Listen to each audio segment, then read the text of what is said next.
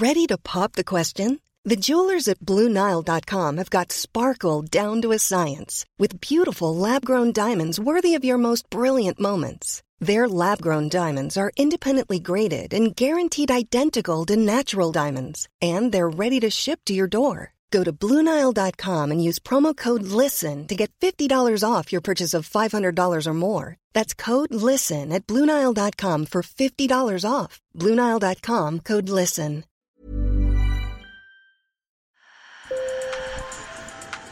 Bonjour. Hello. Hola. Marhaba. Sur le fil. Le podcast d'actu de l'AFP. Des nouvelles choisies pour vous sur notre fil info. Le Liban est en plein naufrage économique. En deux ans, le pouvoir d'achat des Libanais s'est effondré alors que la livre libanaise a perdu plus de 95% de sa valeur.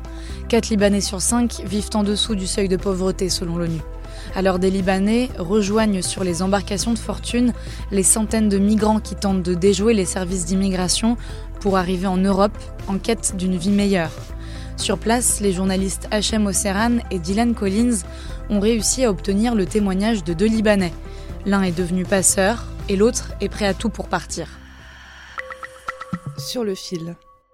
Si je ne faisais pas ça pour le travail, je serais parti comme tant d'autres. J'aurais peut-être demandé à quelqu'un de me faire sortir clandestinement. Le travail de cet homme, c'est d'être passeur. C'est un ancien chauffeur de car scolaire de 42 ans. Sa voix a été modifiée car il préfère rester anonyme. Nous l'appellerons Ibrahim. Je les fais sortir d'ici, loin de cette vie de mendiant. Au moins, s'ils sont mis dans un camp, ils peuvent manger et boire dignement. Ici, tu dois mendier pour manger.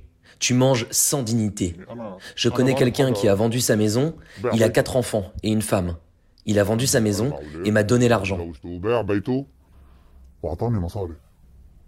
Entre janvier et novembre 2021, au moins 1500 personnes, dont environ 180 Libanais, ont tenté ou ont pris la mer clandestinement, selon l'Agence des Nations Unies pour les réfugiés au Liban. Depuis 2019, Ibrahim affirme avoir fait passer une centaine de personnes vers l'Europe. Je ne prends que des Libanais. Je reçois des demandes de Syriens et de Palestiniens, mais je ne les prends pas. Je ne suis responsable que de mes compatriotes. Principale destination, Chypre, pays membre de l'Union européenne, à quelques 160 km à vol d'oiseau. Beaucoup de Libanais ont fait des demandes pour partir, beaucoup. Bientôt, je partirai avec eux. Mais pour l'instant, je me débrouille. Mais pour y parvenir, il faut déjouer la marine libanaise qui surveille étroitement son littoral. Elle intercepte régulièrement des bateaux clandestins.